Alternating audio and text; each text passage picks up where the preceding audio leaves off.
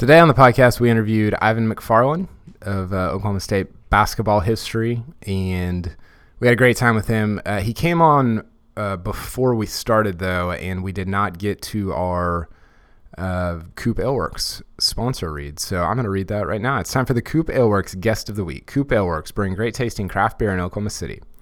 Try the flagship F5 IPA, the bold DNR Belgian Strong Ale, or the refreshing Horny Toad Blonde. For your next watch party tailgate or get together with friends, enjoy a cold Coop Aleworks, and please remember to drink responsibly. And uh, yeah, Carson is going to uh, intro us right into Ivan McFarlin. So I hope you guys enjoy. We are back at it. Welcome back to another edition of the Pistols Firing Podcast. I'm Carson Cunningham, joined as always by Kyle Porter. Today we have a special guest, one of uh, my all-time faves, uh, Ivan McFarlin. IMAC is joining us on the podcast. Ivan, first, thanks for joining us, and just why don't you let us know uh, what you're up to these days?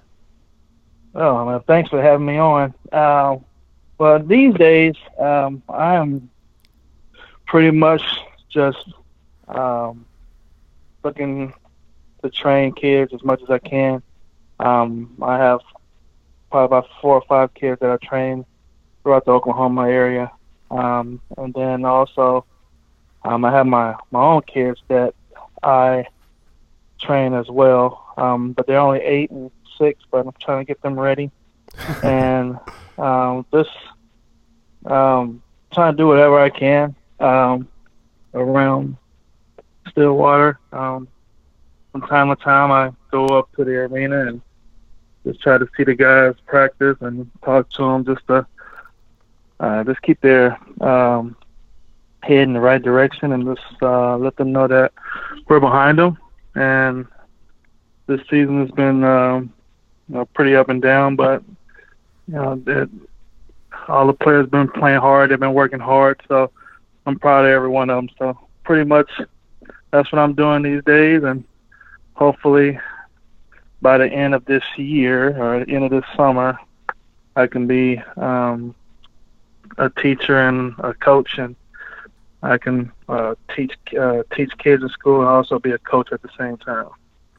You were you were one of many guys from the kind of early 2000s teams that ended up playing professionally, both uh, overseas and, and also in the NBA a little bit. What was that experience like, and, and what was your biggest takeaway from uh, having played professionally? Well, playing in college um, really um, showed me just the know, the standards of um, what I needed to do uh, when I got to the next level. Obviously, working hard, um, you know, practicing as um, as hard as I can, making sure that I could work on my craft. Um, but at the same time, get me get me ready for the next level. And I felt that once I got to the to the professional levels, uh, playing NBA and overseas, um, it was it was a different it was a different uh, a different perspective. Um, I'm selling myself now, and I have to uh, make sure that I'm on top of my game because even though I'm if, even though I'm playing for one team, um, there are different different obstacles that come up, and there are other teams that's looking at you, so you have to be ready for that.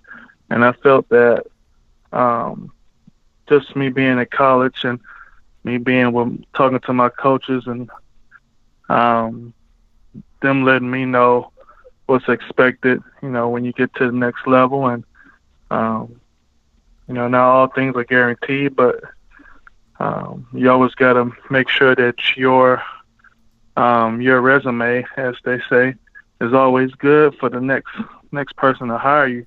And I felt I've done that pretty good for about 10 years, uh, playing uh, NBA and overseas. So um, it really gets you ready for the next level. It really gets you ready for like in terms of life um, and how you have to take care of yourself. Um, because once you go overseas or once you play NBA, uh, you're pretty much on your own until you know you you get married or you have kids. So um, it's a really uh, humbling experience. But I, I was think I was able to handle it uh, pretty well. What was it like? Uh, you spent some, you spent a season with the uh, 76ers. What was it like being in, in the big leagues, being at the show with all the uh, NBA guys? What was that like for you? Oh, it, it was fun. Um, I know that uh, there's a lot of uh, athletes that want to make it to the NBA, and um, I wish them all success they can to make it there. Uh, when I when I got to the NBA, um, it was a pretty tricky uh, path. Um, I I had to really work hard. Um, there were a couple of times that you know you do summer leagues and you know you got to that last that last cut and, and then they cut you and then you have to start back over from uh, square one. And when I played with the 76ers, um, it was a great experience for me just to talk just to talk with uh, veterans like Chris Webber and Allen Iverson and and um, Andre Andre Iguodala at the time, and um, just to get their feedback and on you know how how you should carry yourself, how the NBA is. I know a lot of people say a lot of different things about it, but um, when as long as you take care of your business, um, do what you're supposed to do, and um, be a great teammate and work the hardest you can, um, you'll have a great career in the NBA. Um, and they, you know, they taught me a lot of great things. Just, um, just not about on on the court, but off the court as well. How to to uh, present yourself, how to carry yourself around other people, um, and how to represent uh, the organization. So I learned I learned a lot um, playing with those guys. Who's the guy that when you got to the professional level, you either went up against or, or guarded or, or whatever, and you're like, wow, this guy's, guy's pretty good. I, I didn't see a lot of guys like this in college. Who do you remember from that time that was kind of at that level that, that you were unaccustomed to? Um,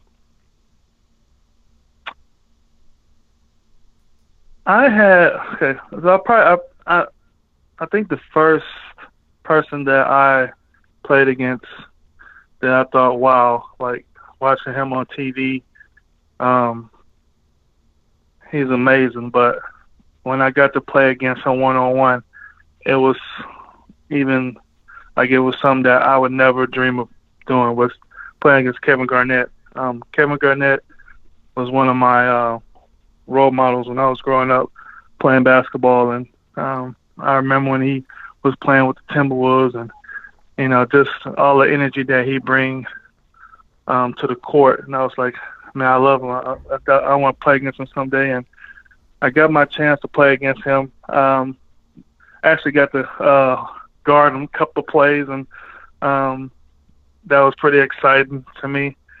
And uh, I've never, I would never forget that moment. And then the other, I think the other two was uh, me playing against Elton Brand. Um, me being a big guy, I thought I was pretty big, but when you play against Elton Brand, um, Elton Brand was, you know, he was, he was a good six nine, six ten, um, big guy. He's really strong, and um, I got caught up on a switch, and I had to guard him on a one on one, and um, yeah, I think after that one uh, possession, I was I was pretty uh, tired out because he just kept um, backing me down. He missed the shot though, but um, it was pretty tough. And um, I think the last person um, that I played against in the NBA um, that I'll never forget was just being able to play against the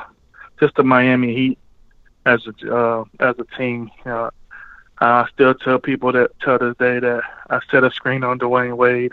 Um, uh, Alonzo awesome. Alonzo Mourning was Alonzo Mourning was guarding me um, on one possession, and this is these are veteran guys, and um, it was you know it's it was great uh, just to be able to play against um, those guys, and I never forget those moments. Those are great memories, man. Uh, a, a, lot of our listeners, of course, remember you from your your time at Oklahoma State. You played on some just unbelievable teams. You made the Final Four. I mean, it was so much fun. I was in school at the time. It was so much fun to to go to every game and watch you guys play. Just what was that ride like for you, being on that team? How good you guys were? Just what was that like for you? Uh, it it was a blast, man. I, I, I that's probably one of the top teams that uh, I've played on for a long time, and I, I played on some pretty good teams.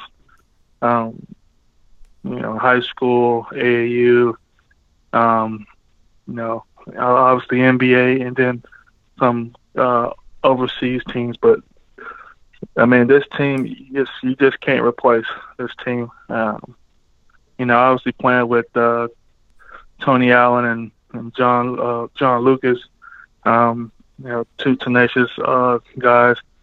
Um, they gave it hundred percent. Playing with the twins, playing with Joey Graham, um, you know, playing with Daniel Bobik and Stevie Graham, and I mean those guys. Um, they, know, we we we knew what our path was, and we pushed each other every day um, in practice to get better. And um, those guys were great. I mean, everybody, uh, Terrence, Terrence Crawford, um, you know, Spoon, Jason Miller, um, Franz, um, you know, David Monds, you know, just all those guys on that team. Um, we pushed each other to get better, and I mean, you just can't replace that team um, that was a that was an awesome team. You know, obviously, um, we was one game away from the final game, but um, I cherish all those memories. I mean, that was a that was a great team to be on. Who do you still keep in touch with from your college days? And whenever you guys were in school, did you ever think Tony Allen would be the one that would have a, a 15 year essentially NBA career? Uh, I I thought that Tony would probably be the one with the longest, just because of, um, you know, the team that he went to, um, which was Boston, and um, just the type, the style of play that they, um, you know, that they play, it fits Tony pretty well, and I think that him being also surrounded by a good uh, supporting cast. Um, you know, I, I figured he was going to be in for a long time, and um, and then also, um, you know, John was in the league for a pretty good while, and um, you know, John, you know, John was he was a real good point guard. Um, he can score, but he also know how to run run the team, and um, he had a lot of experience um, growing up uh, playing ball, you know, with his father, and uh, I knew he was going to have a good career in the league. Um, Joey had a good career in the league too. So I, I mean, I, I knew Tony was out of everybody, um, just because of how, um, just his his place set, how he plays, and how hard he how hard he plays. Real good defender on defense. So um, I'm I'm very happy for him that he's been in the league that long because um, it kind of lets all of our younger Cowboys that's playing basketball now just let them know that you know if you take care of your body, if you work hard, um, come to practice every day and do what you do best, you can be in the league a long time. So um, I'm very happy for him um, making it that long.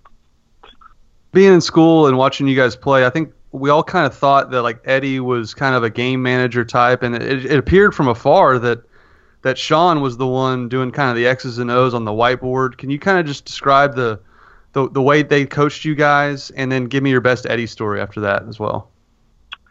Uh, well, like you said, um, Sean was more of the the the X and O guy. Um, he's the one that had the had the plays and ran the right plays for the right guys to get them in their spots.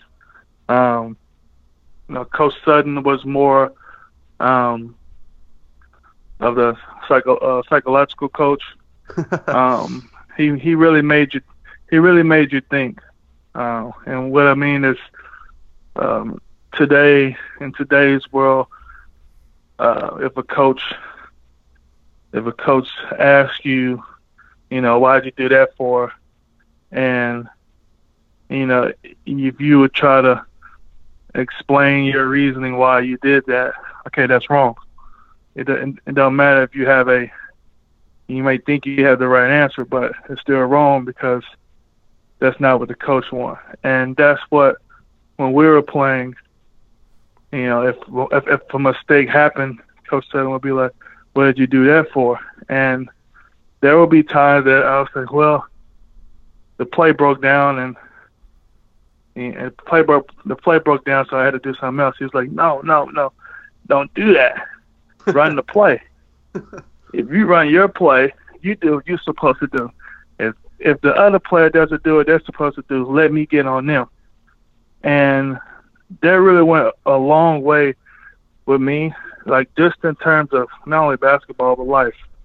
Um, if your boss tell you to do this, you only do what your boss tell you to do. You don't go and try to do something else on your own because if you do that, then you're gonna get you're gonna get a chewing from your boss because he didn't want you to go that far. He didn't want you to do that yet. He wants you to learn each thing step by step. And um, that's how Coach Sutton was. I mean, he's a real, real tough guy, but he really made you think. And um, with the other, you know, just with the other coaches like Coach Coach Dickey, he was more of a um, he'll break it down for you like, okay, you didn't do you didn't do this play, but this is what you can do on the next play. like on the next play and on the next play. So he was kind of like that that coach that just made us um, not to get us down, but to say, hey, there's a lot of time left in the game. Let's keep playing. Um, and you know, just with with those three, and obviously um, we had um, you know Coach Sip, Coach Cyprian, and we had some of the assistant coaches that have been there, um, like Coach uh, uh, Rutherford.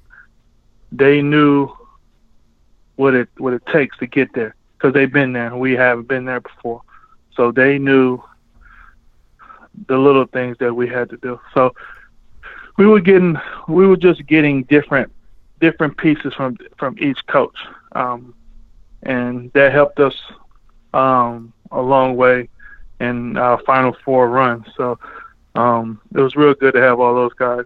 Uh, as for Eddie Sutton's story, um, man, oh my goodness. um, I remember um,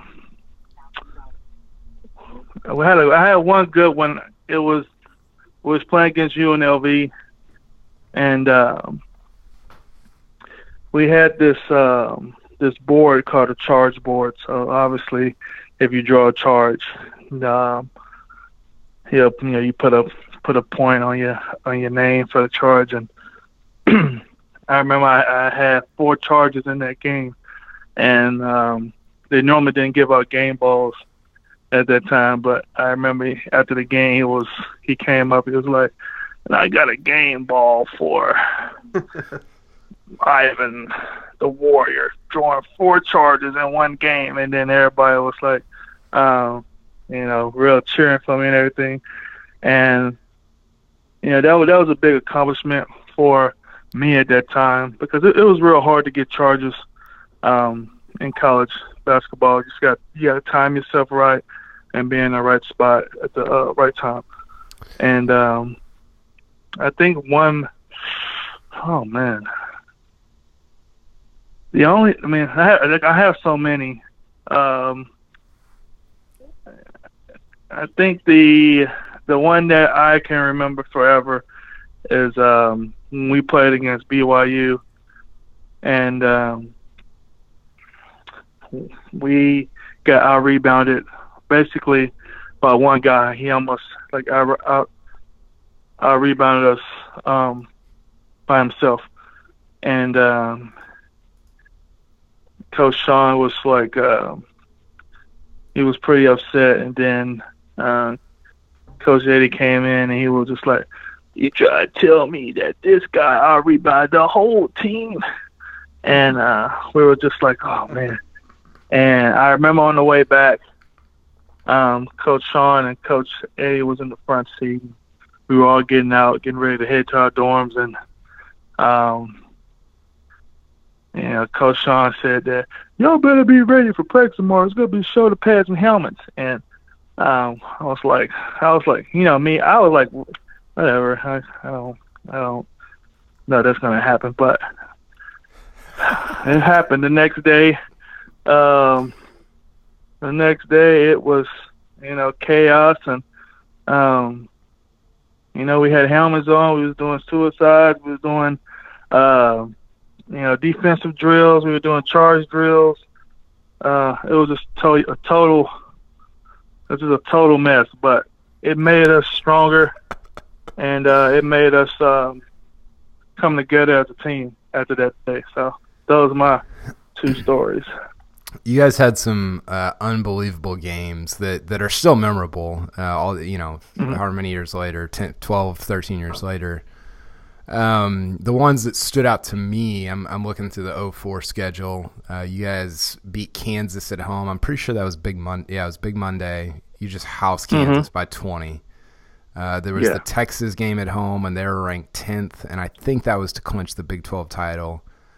And yeah. then obviously the the NCAA tournament games, the Memphis game where uh, Joey Graham, uh, I think I think killed someone with, with the dunk that he had in the lane and and yeah. then and then the mm-hmm. St. Joe's game and the Georgia Tech. Obviously, I was at the Georgia Tech game. What what of those games and even into 05, you guys had some really fun games. I, I think you guys uh, let's see here lost to Kansas when they were ranked eighth, but it was at Allen Fieldhouse mm-hmm. and it was a two point game. It was, it, I remember that being a phenomenal game. What were the ones that that stood out to you that you still remember all these years later? Oh man, um, well, the first game that I can remember is my my first game. My first game uh, in Gallagher as a freshman. Um, I remember that game um, vividly because um, I didn't I didn't think that I was going to be starting in that game as a as a freshman, and for me to be able to start that game as a freshman, um, and we had some real we had some real good guys on that team, um, on our team that year, and just for me to be able to start that game was uh was special to me. Um, so that game there, I can remember, I remember that um, like it's yesterday playing against Cincinnati. Uh, that was a real big game there. Uh, obviously, um, me playing against uh, Oklahoma, um, beating them here in Gallagher-Iba my freshman year um, in overtime, just like how we beat them this year in overtime. Um, oh, man, that was a good game. Uh, what else? Um, oh my goodness. That game, in, uh, in, like I said, the tech that game your freshman year against OU, they were ranked fourth in the country. Yes, and, they were. And you guys beat them 79-72. Who was on that OU team, Carson? Do you remember? Um, 2000, it was uh, it was you had Hollis Price on that yeah. team. Yeah. You had um, Aaron McGhee at the time. I can't think of nobody. I can't. Uh, I think AB Arad was on that team. Uh, Amy, uh, so they had that, that team was loaded. Jabari Brown, we Jamari Brown, yeah, yeah. We were able to beat yeah. yeah. So that, that I mean that team was a real good team. Uh, we were able to pull that off. Um, and then obviously Southern Illinois, um, 2005 year when we played Southern uh, uh, Southern Illinois at the Ford Center. Um, that was very special um, to me, just for me to be able to play well um, in front of our uh, fans um, in Oklahoma City. You uh, had uh, you had 31, six six boards, two assists, and three steals. It's a pretty good game. Yes. Yeah. that, that OU team. Yeah. That OU team made yeah. the Final Four that year. By the way, that was the year though. Yeah, they did. Didn't they lose yeah. to uh, to Stevie Franchise? They lost to Sarah. they lost to uh, Indiana. that year. They lost to um, um, It, it was Indiana. It They was when lost Mike, Syrac- Mike Davis was. It was when Yeah, Mike Davis that's was it. Coach. Yeah, uh, Maryland. Maryland won it that year. They were probably going to lose to Maryland, who had Steve Francis and all those monsters over them on the other side. But they, it was an upset. They lost to Indiana, who was coached by uh, Mike Davis at the time. Yeah, that was a that was a tough year, and I mean there's so many games. Like it's, I mean me us playing against Syracuse in the uh, second round, and um, playing against Carmelo Anthony at the time was a freshman, and you know what he's um, developed into now as a great player. Um, you know we had him down by 17 and came back and beat us. Yeah. Um, that's a game I I, I remember. Yeah. Yeah. and um, obviously St. Joe's game. That was an awesome game uh, for us to get to the Final Four. Um, I mean, that's just so. That's so many.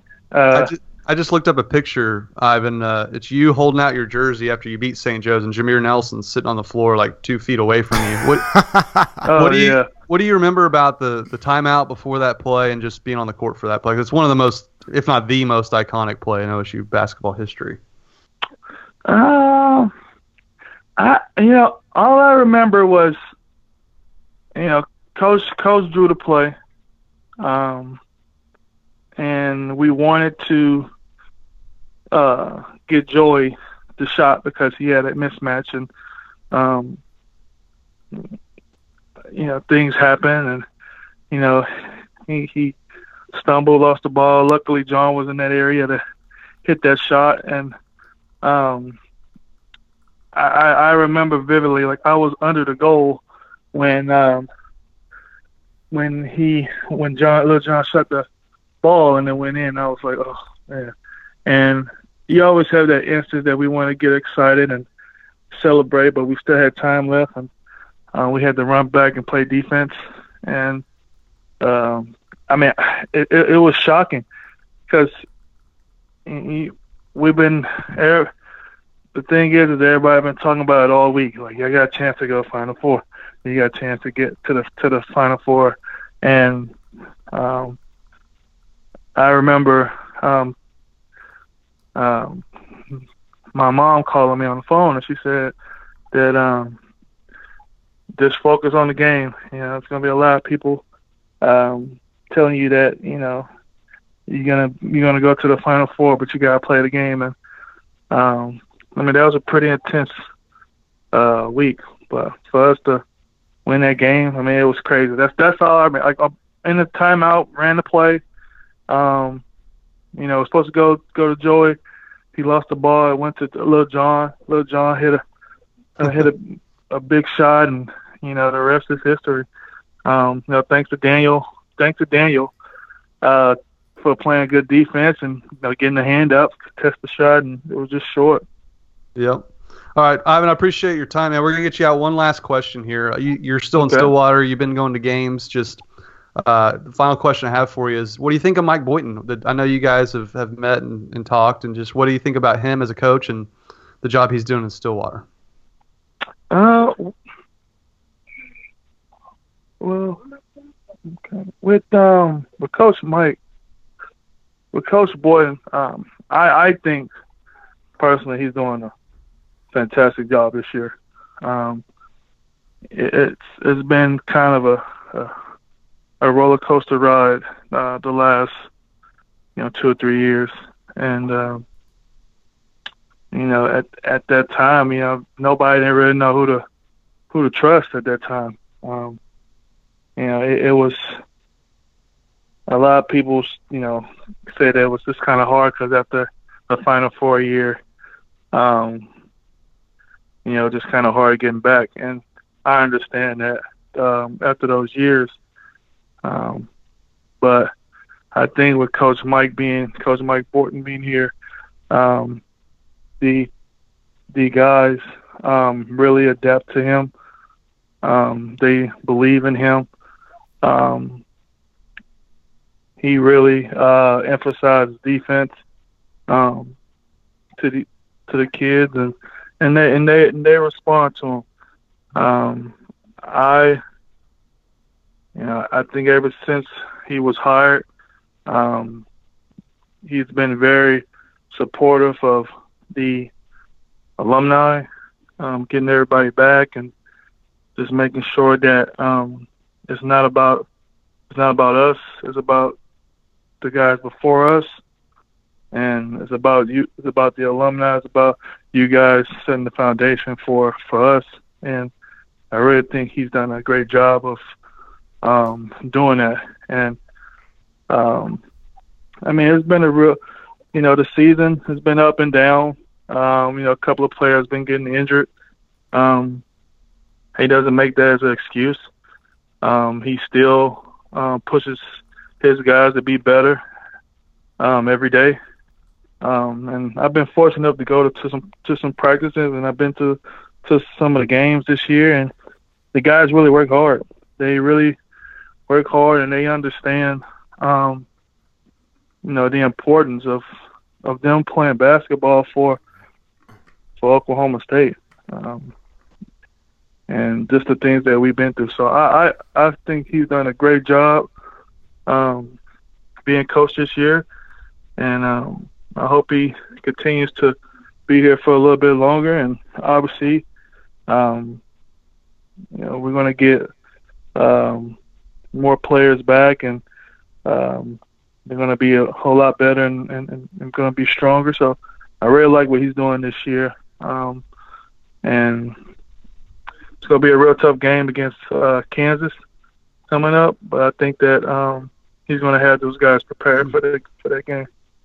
For sure, yeah. Ivan. We we appreciate your time, man. And I know you played with some great players, like we mentioned, Tony, John Lucas, the Grahams, and all that. But yeah. you are still among the fan favorites. You you yep. you might be the most favorite player on that team. So I I know those guys may have played longer in the league, but for instance, my sports director at Channel Five just quote tweeted me. I said we were having you on the podcast. He said my favorite college basketball player ever. My buddy sent me a voicemail the last time he was introduced on senior night since I couldn't be at Gallagher Iba. So oh just know gosh. just just know you were uh, you were a fan favorite, and we really enjoyed uh, talking with you today. All right, thank you so much, Kyle, and thank you, Carson. Man. I appreciate it a lot. No problem. Thanks for coming on, man. We'll we'll talk to you again later in the season. How about that? All right. Yep. That's that's fine. I'm ready.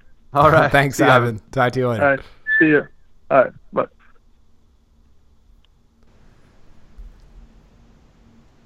well, that was amazing.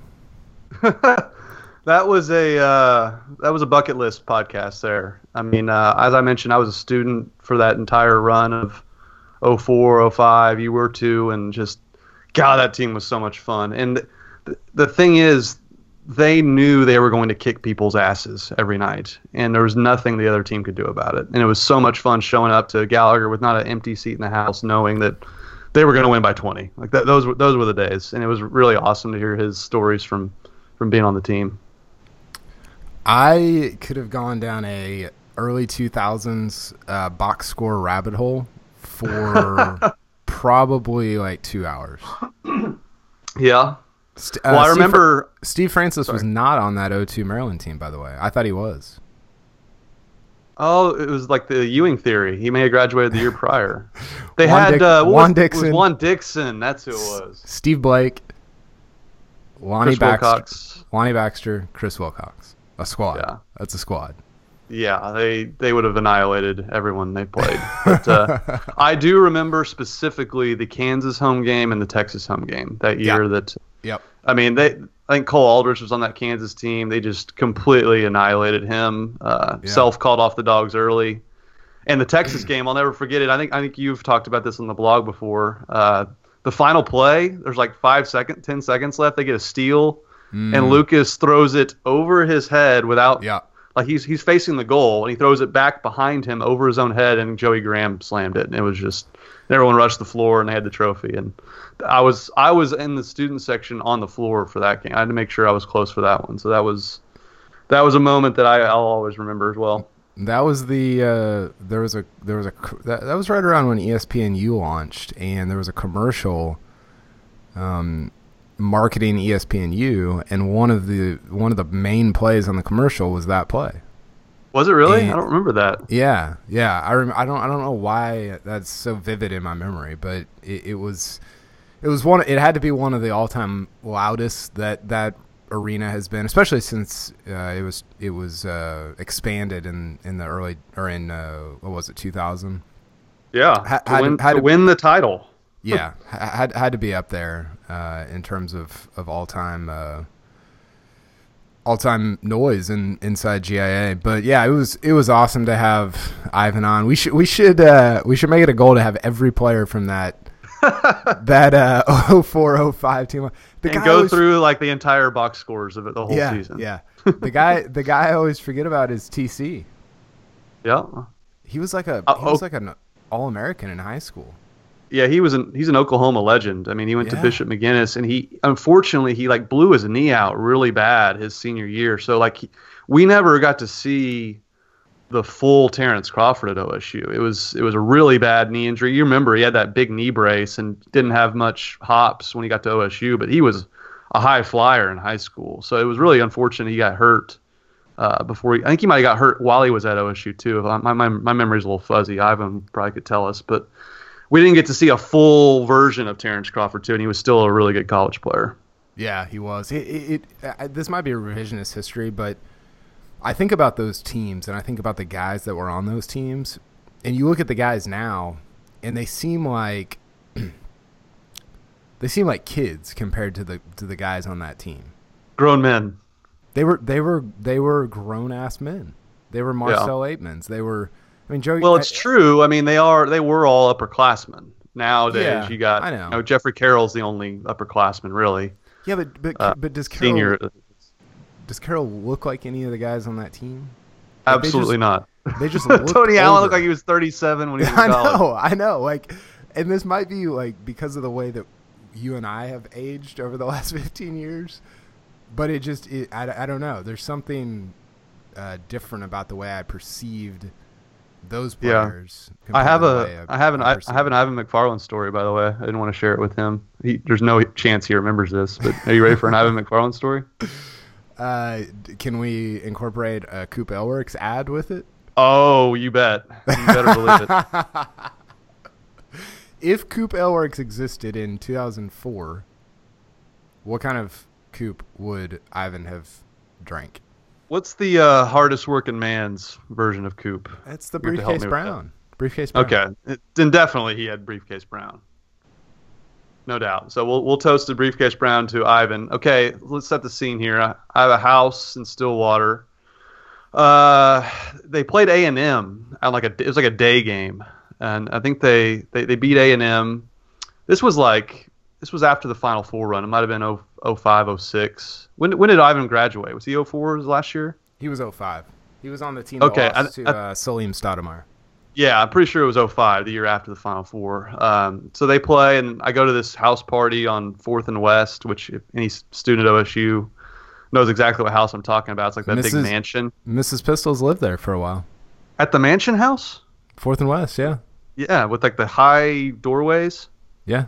The, the reason I remember the high doorways is Franz. So the basketball team's there. Franz Stein is there, leaning his forehead against the giant doorway. uh, but anyway, party gets broken up, and so we go back to my house, and I guess word travels that we were throwing a party, and I was like, "Why not? Just bring it." And the whole basketball team shows up, and Ivan's right there, and Ivan comes in and introduces himself to me. I'm like, "Ivan, you were just playing on that TV right there like a few hours ago. When did you guys get back?" And he's like, "Oh, we just you know flew back or whatever," and we ended up partying all night with the basketball team, and it, they were super cool, super nice. Didn't didn't take themselves too seriously, nor did me and my friends. Even though we were like, you know, totally nerding out, we tried to play it cool. Yeah.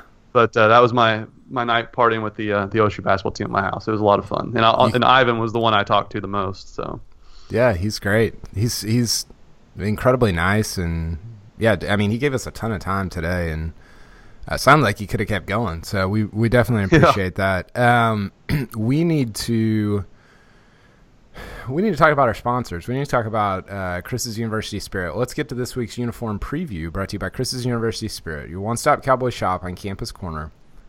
And be sure to shop online at chrisuniversityspirit.com. Uh, I don't want to talk about Oklahoma State uniforms today, Carson, because I want to talk about uh, Kansas. Oklahoma State has Kansas in Allen Fieldhouse on Saturday morning, 11 a.m. Kansas has worn some all-time unis in the past against Oklahoma State. Um, not every time, but it, seems like OSU catches them when they're trying out some throwbacks or whatever.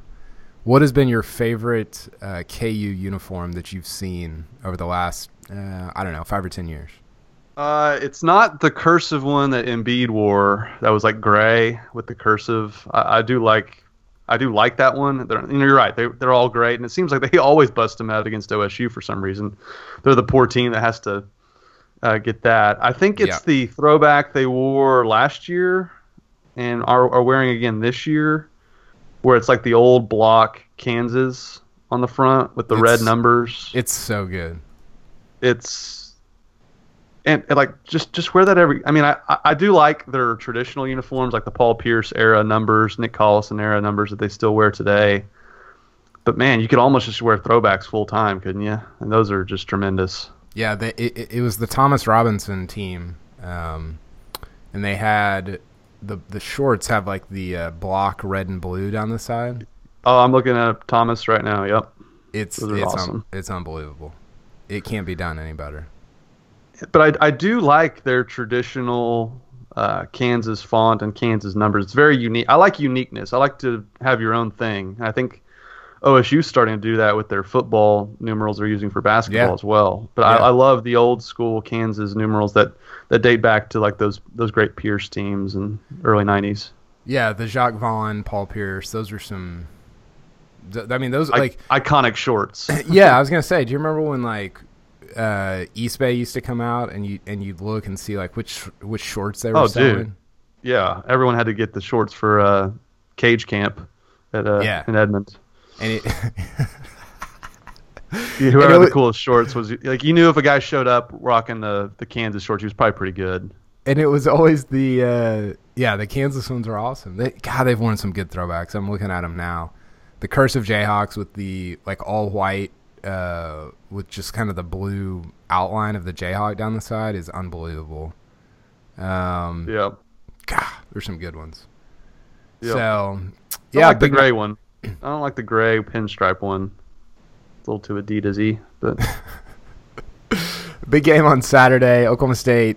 That would be their biggest win in a while, and they're trending in the in, in the wrong direction. I mean, they they lose to TCU on Tuesday, and that was sort of a game that if you're looking at the rest of the schedule, that's that's kind of a must win. Which sounds crazy because TCU is pretty good, like they're top twenty five on KenPom, but everybody else in the Big 12 is pretty good too, and most of the teams you're going to play are better, and you're at home, and they got they got beat pretty good. So, not looking great for uh, NCAA tournament. Still a lot of basketball left. Um, yeah, I was there. Did you want my report? yeah, I forgot you were there. Let's let's yeah. chat. Um, you know, I told you I wanted to sit kind of those seats that hover over the floor, the the first section or whatever. Uh, I, I did get in that section, not quite like front row or second row or whatever, but I found a row, Kyle, and I'm sure people know about this that sit in that section, but I had no idea. But you know, the I'm talking, sec- I guess, the 200 section down low, down to where it kind of hangs over. There's a row that's like three times the size. The aisle is three times the size of every other. You know how those seats are kind of cramped at Gallagher Iba, like the seat Yeah. in front of you is real Yeah. close. This had like a wide.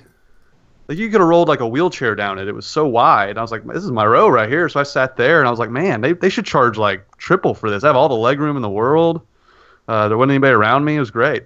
But uh, I didn't know, didn't even know that row existed. I'm sure people that go to games know what, know what I'm talking about. But that was that was new to me because I don't normally sit up in the stands. And then I also stumbled upon Doug Gottlieb's 1999 statistical champion plaque in the bowels of Gallagher Iba. Did you see me tweet that, picture yeah, out? Yeah, that that was amazing.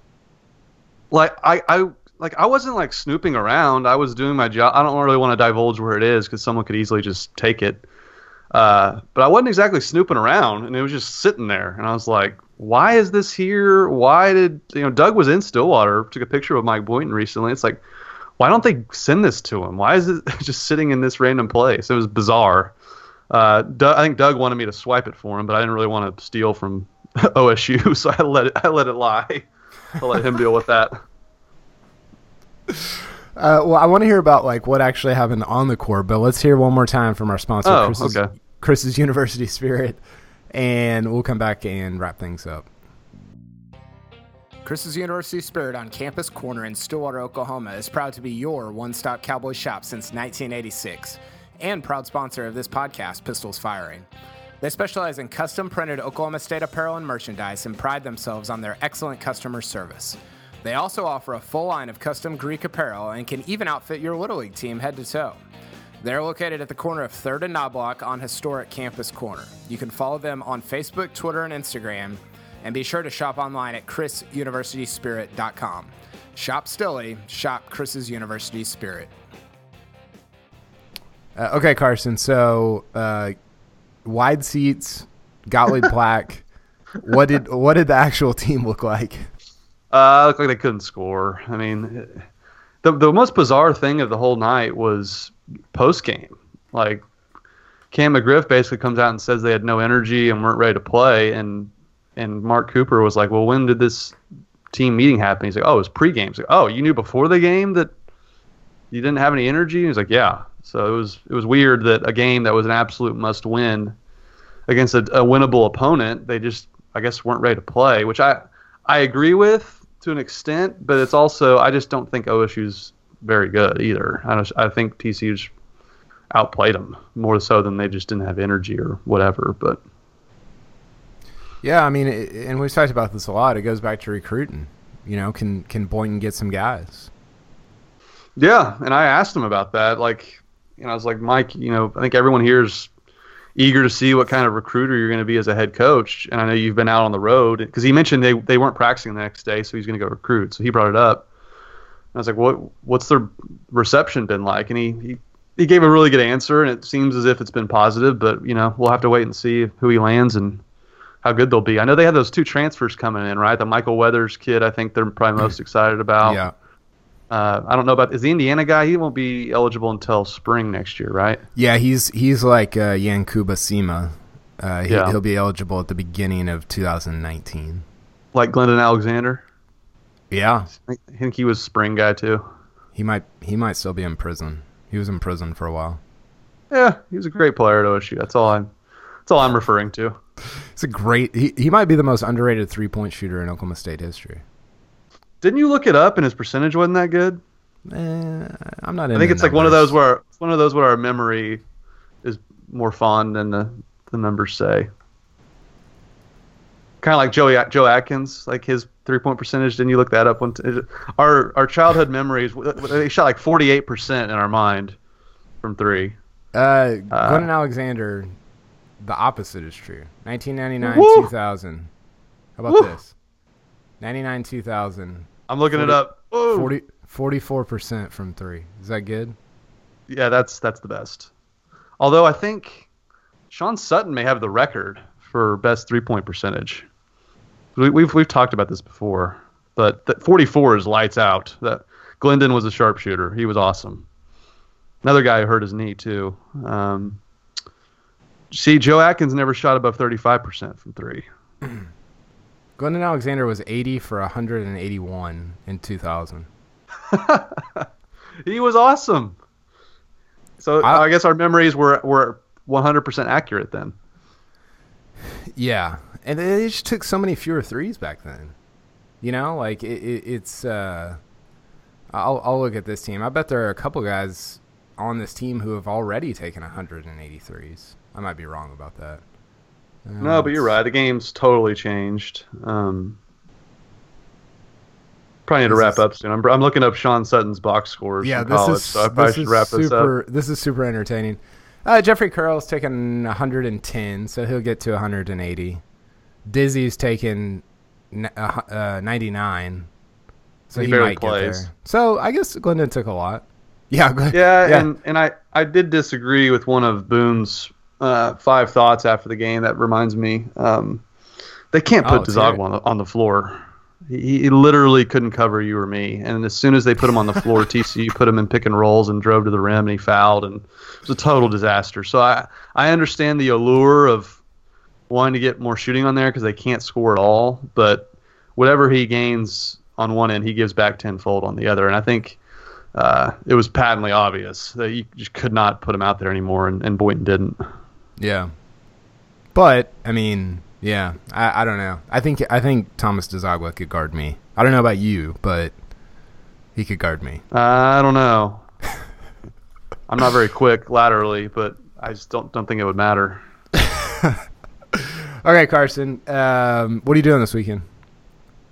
Uh, Super Bowl Sunday, we got a post game show for Thunder Lakers on Channel Five. The game's on ABC, so we'll be doing a post game show, and then I'll be hoping the goat Tom Brady adds one for the uh, one for the thumb, or wait, one for the one other for hand. the one for the other ring finger. Yeah, that's right. He's already got five, so I'm hoping he wins his sixth, which would be just incredible, and uh, I can't wait to watch it. Yeah, me either. Should be fun. Uh, thanks again to Ivan McFarlin. He was fantastic. We had a lot of fun doing that, and uh, yeah, if if you're on the 04 05 team, hit us up. Come on the podcast. We'll, we'll get the box scores ready. All right, Carson. We'll talk to you later. All right, see ya. Ya.